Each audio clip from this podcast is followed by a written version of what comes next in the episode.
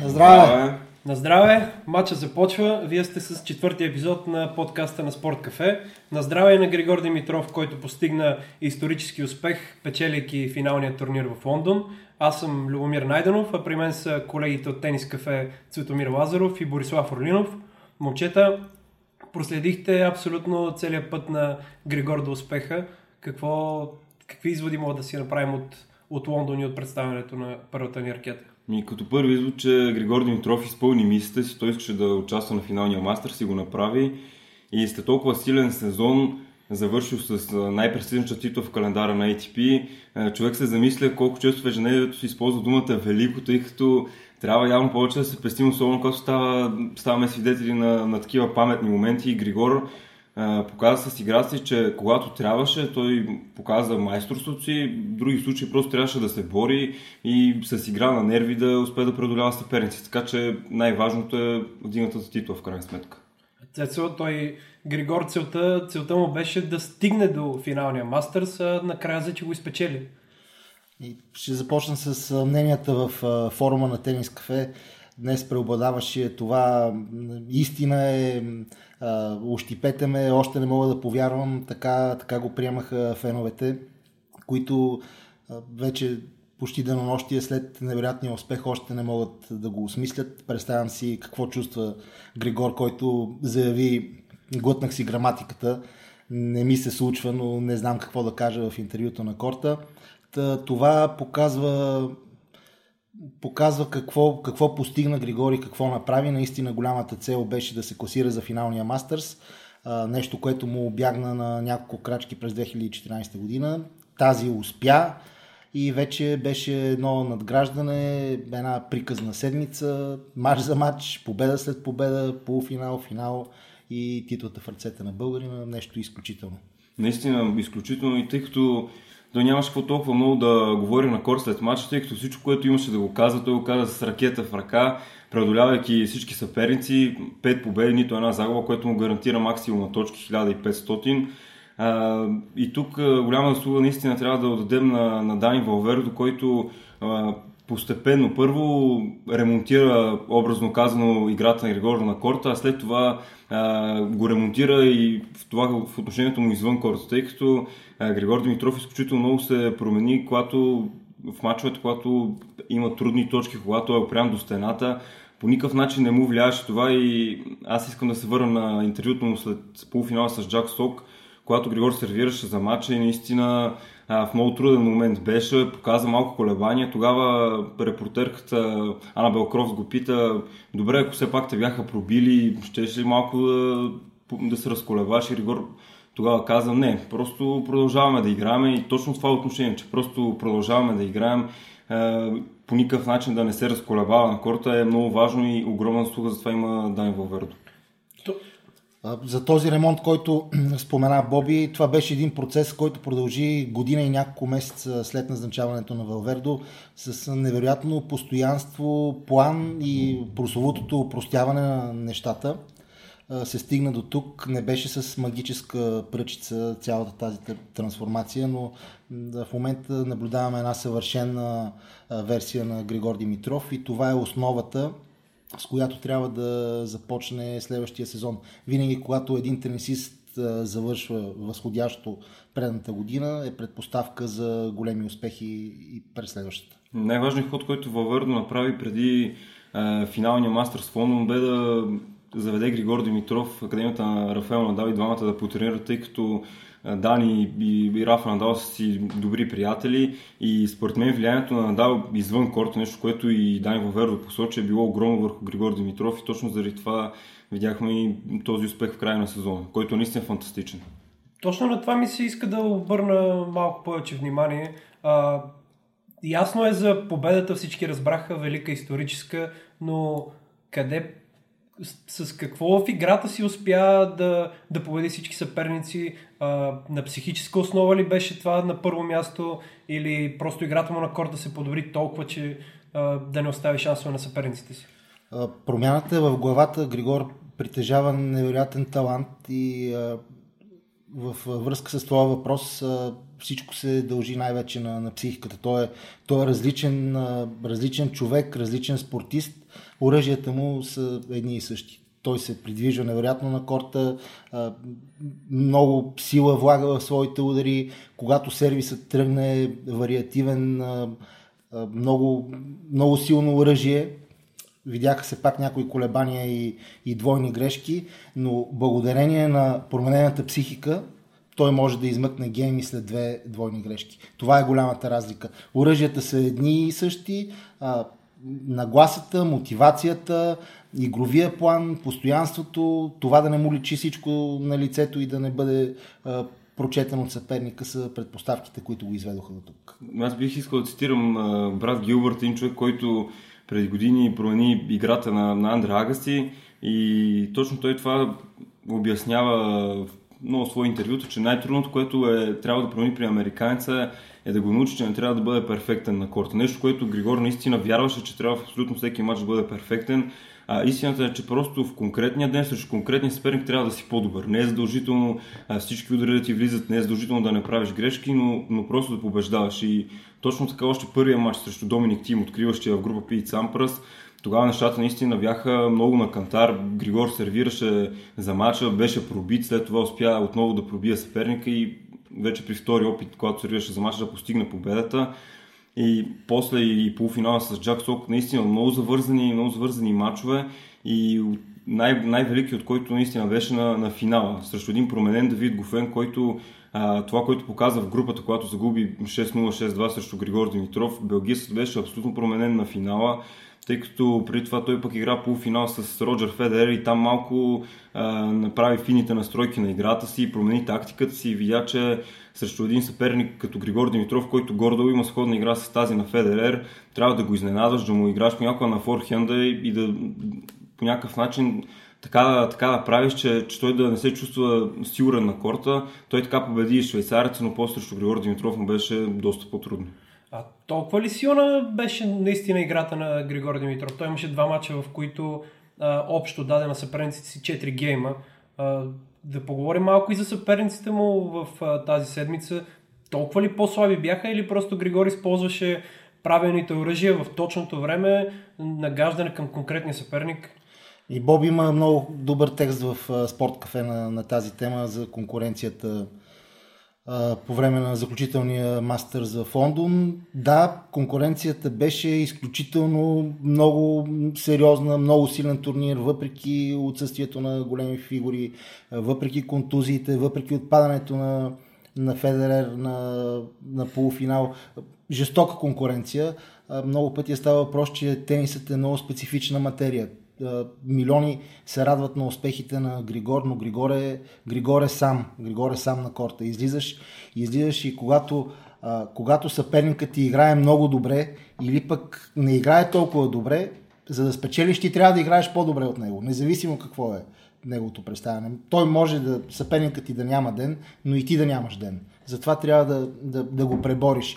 И а, относно въпроса ти, да, Григори играе много силно по никакъв начин и според мен не трябва да се подценява конкуренцията Лондон. Това е елита на световния тенис и това са играчи, които са от, от топ 10 и даже социалните мрежи се, се шегуваха, че пекарна Григор Димитров отвори, тъй като той побеждаваше с 6 на, 6 на 0, 6 на 1. Това на, на финален мастерс наистина е страхотно постижение. Още повече, че а, Григор Димитров е дебютант в турнира, а за последно, когато дебютант го е печелил е 1998 година, когато Алекс Корече побеждава Карлос Моя на финала, така че виждаме колко по-късно Карлос Мой вече е треньор на Рафаел Надал и Григор Димитров сигурно има и от него какво да случи, когато е прекарал повече време в Майорка, но а, за това колко трудни бяха неговите съперници, въобще по никакъв начин не трябва да се поставя под съмнение, тъй като те и през сезона доказаха с постоянство, с силни представяния, че мястото има в Лондон.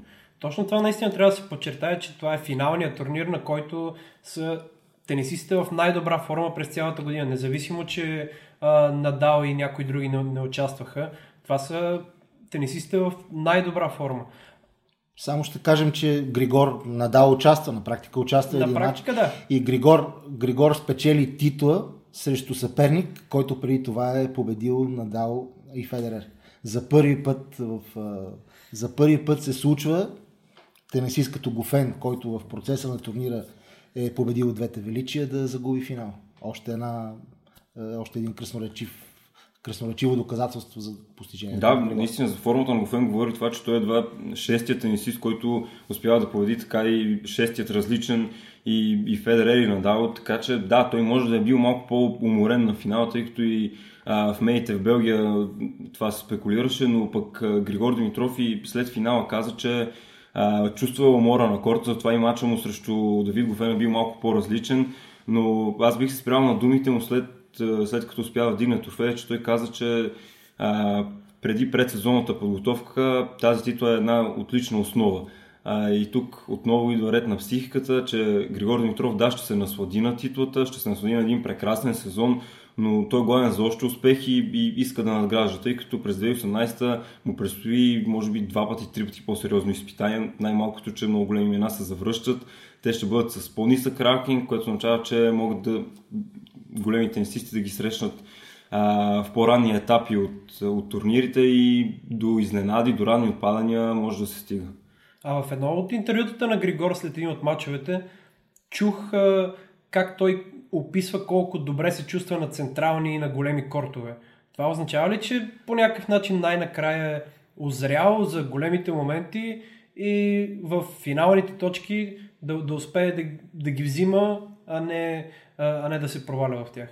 Григорите ми си за, за големите мачове, за големите кортове, за, за големите публики. За големите публики. Самия той го е споменавал още в началото на кариерата си. Даже ако се погледне статистиката, Григор играе по-лесно срещу, срещу силните. Дори в по-слабите си сезони Григор можеше да изнесе невероятен матч срещу някой от топ тенисистите и да загуби срещу човек извън топ 100. Според мен точно този аспект от играта му не е чак толкова поверен, тъй като той винаги е показал, че срещу големите може да играе силно, както Бицесто вече каза. А, големият проблем беше срещу тенисистите, които всъщност не са толкова впечатляващи, а, да играеш силно и да ги побеждаваш, тъй като а, когато играеш срещу един високо ранкиран тенисист, без значение дали е Надал, Федерер или някой от останалите по-успешни, тогава и нивото на, на тениса е по-високо, тъй като съперникът ти е по-добър, съответно и ти играеш по-добре.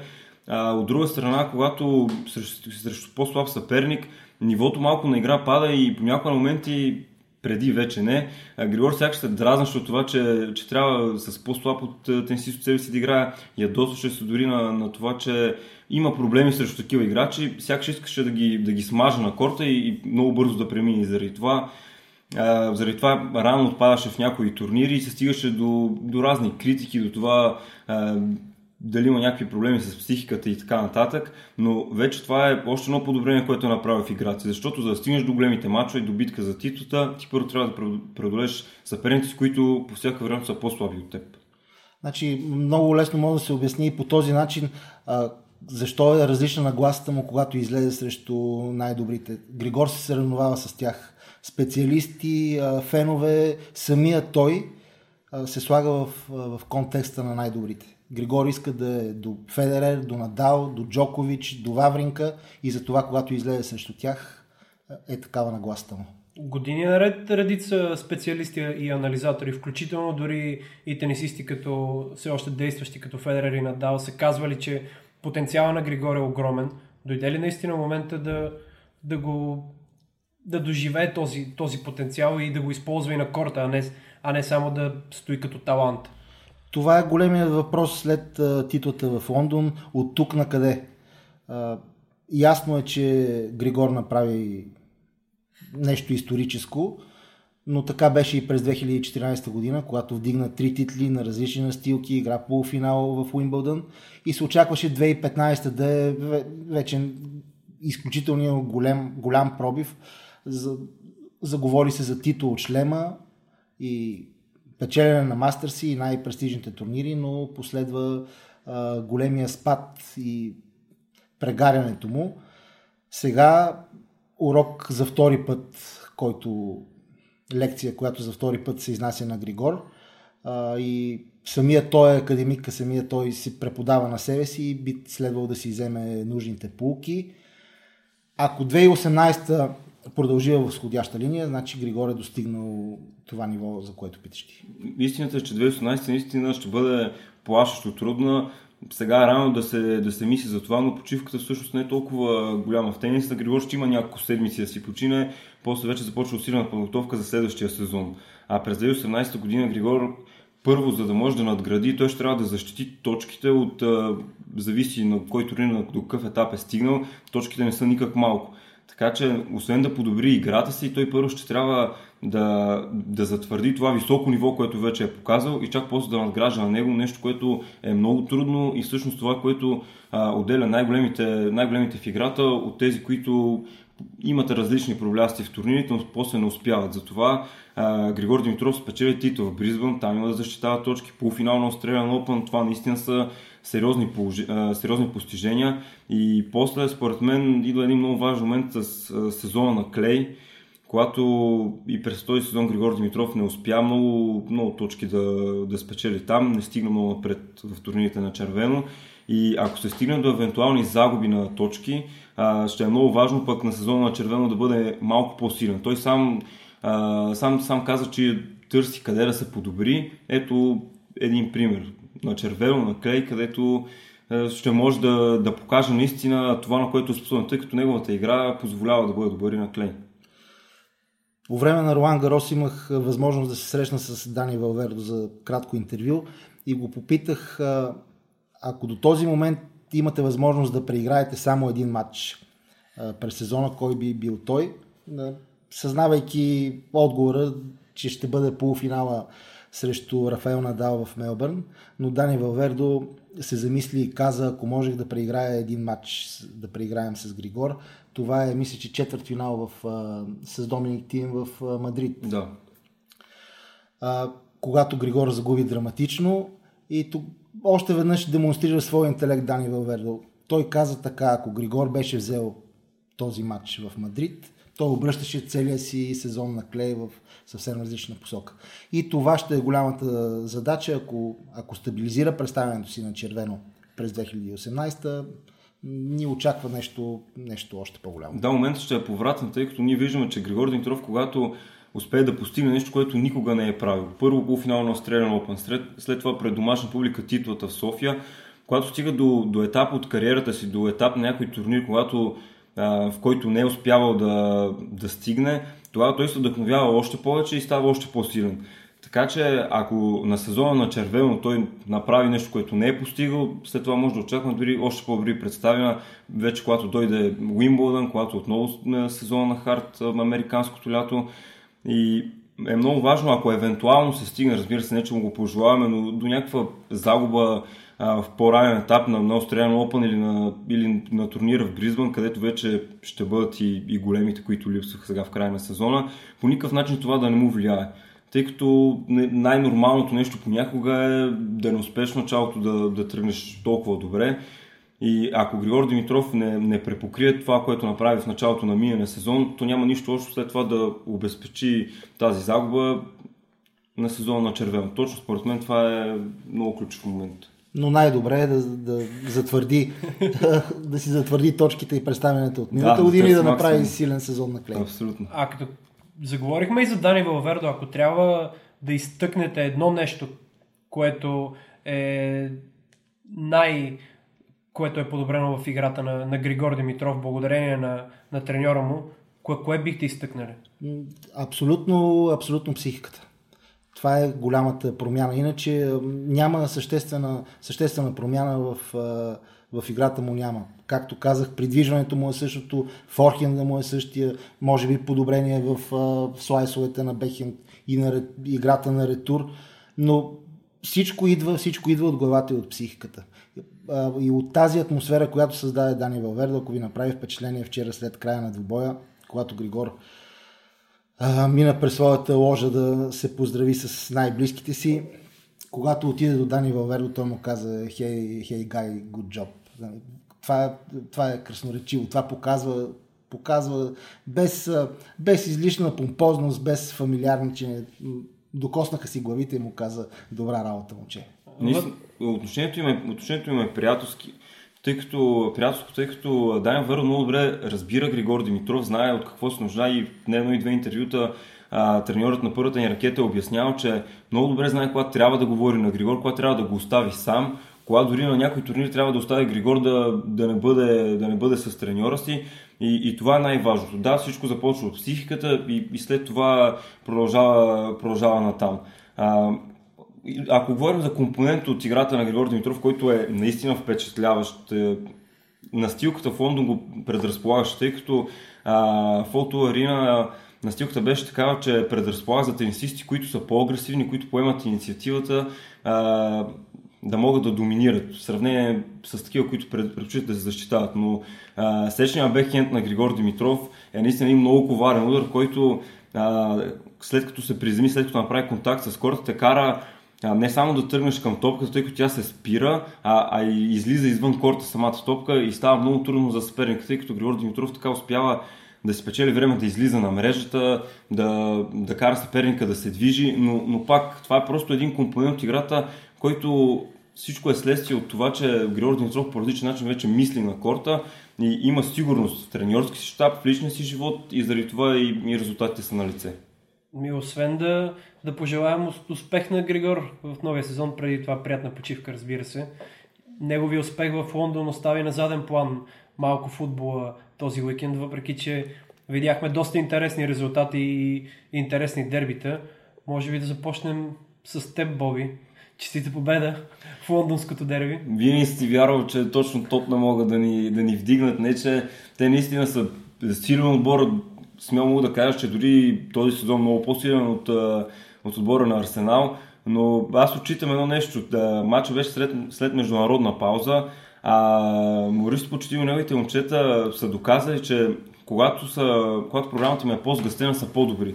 Тъй като те са едни от малкото отбори, които след като играят шампионска лига, после много рядко записват слаб резултат в първенството. Обратно на всякаква тенденция, каквато сме свикнали да виждаме.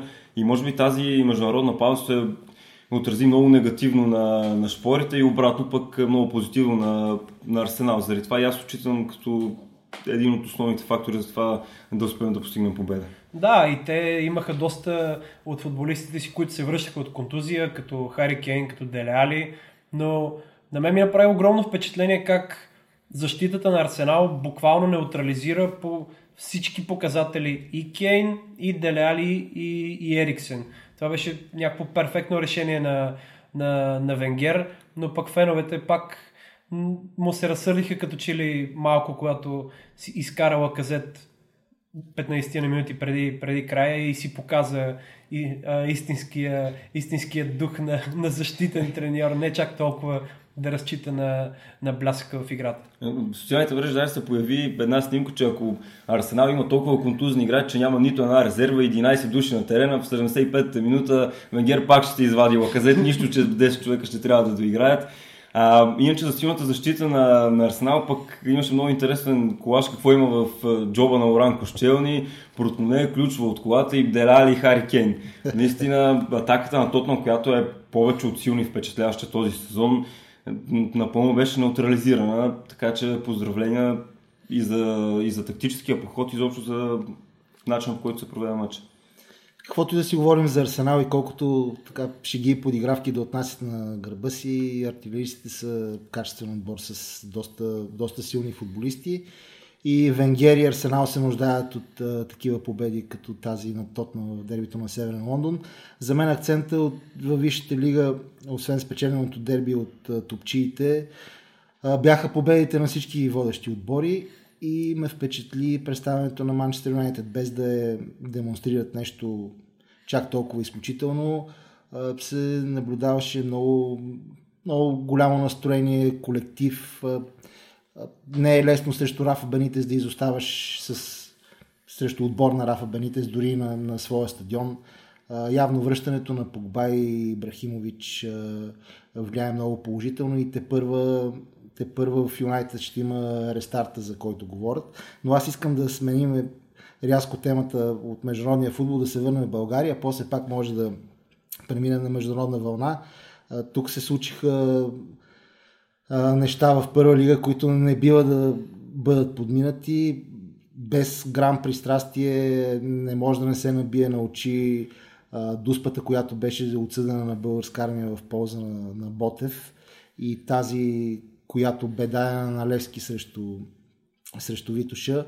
А, не искам да влизам в а, коловоза на конспирациите и това как някой се опитва да, да спре ЦСК или да побутне Лодогорец, но, но са неща, които, които дразнат и правят впечатление.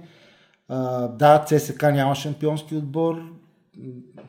Това, че успява да се придържа в близост до Лодогорец е по-скоро късмет и стечение на обстоятелствата, но но не бива, не, не само ЦСК, нито един отбор не бива да бъде спиран по този начин, както и нито един отбор не бива да бъде толериран. Отвратителната дуспа е абсолютен факт, но не мислиш ли, че ЦСК сами си направиха матч труден при условие след а, онзи разгром на, на Коматело преди, преди известно време. Сега това е същия отбор у дома, точно така. Представянето на ЦСК беше, меко казано, незадоволително.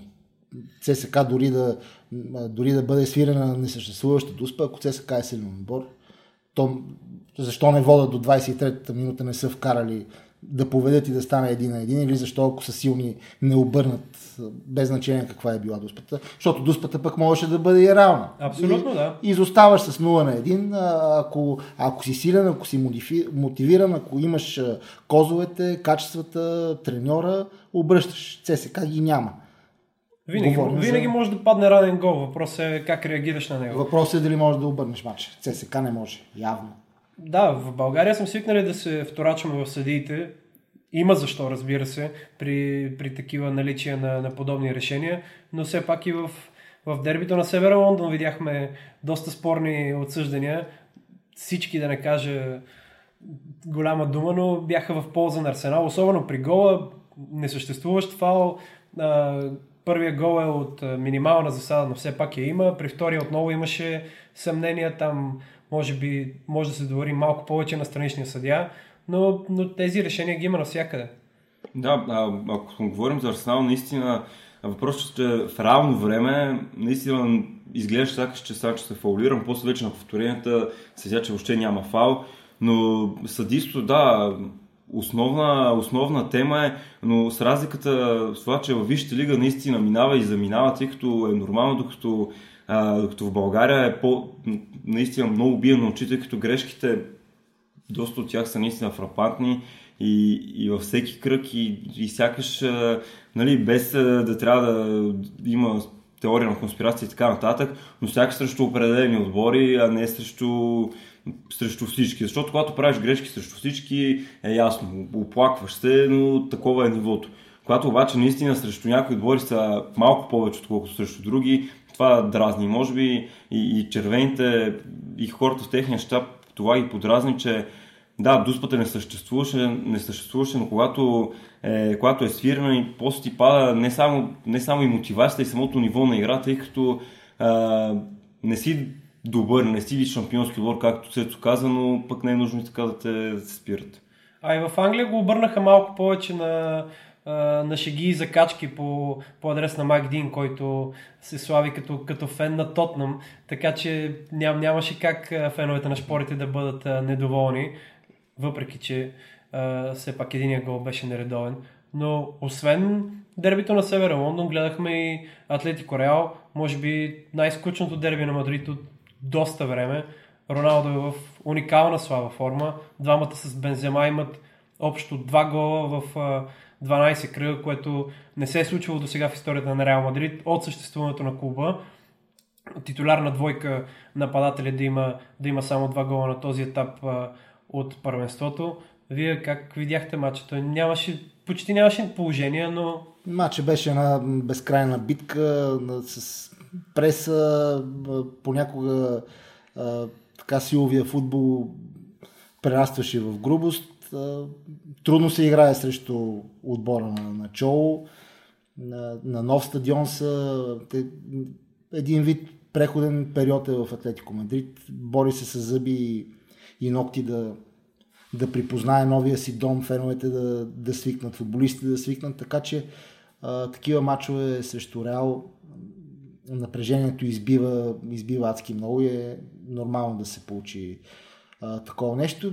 На този етап в средата на ноември Барселона е отборът, който се отличава от, от другите. Без да, е, без да е онова страшилище при Рикард или при Гвардиола, просто Барселона е с едни гърди пред другите. Да, този сезон малко по-низко нивото на всичките водещи, водещи клубове, но пък е, кризата в Реал бие на очи, да, дерби градско с Атлетико, срещу които винаги изключително трудно се играе, тъй като винаги стъпват, винаги мъжки играят, но, но наистина, а, когато разполагаш с футболисти от ранга на Кристиан Роналдо, на Карим Бензема, тогава трябва да се взимат тези дербита, когато не се взимат, след това и отборът и, и треньора стават обект на критика, която наистина не е неоснователна.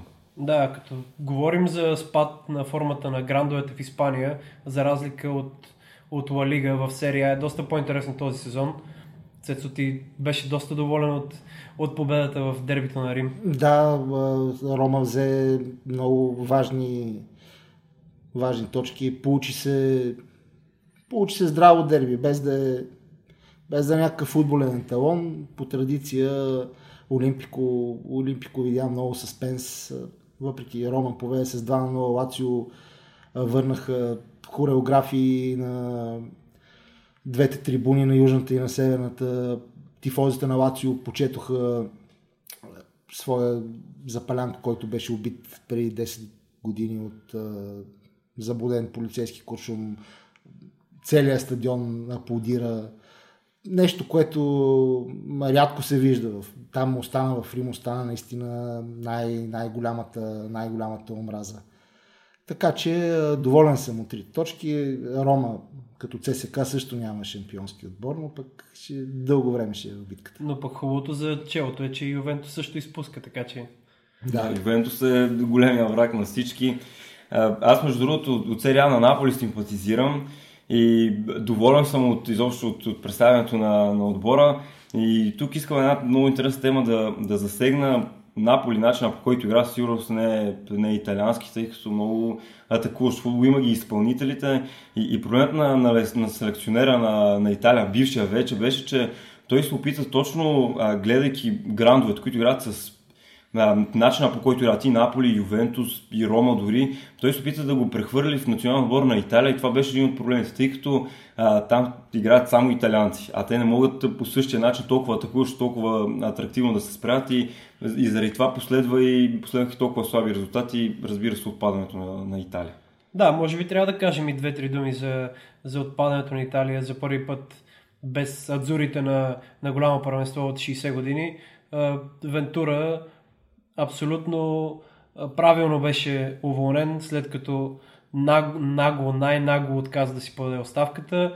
Днес беше а, оставката си подаде и шефа на италианския футбол.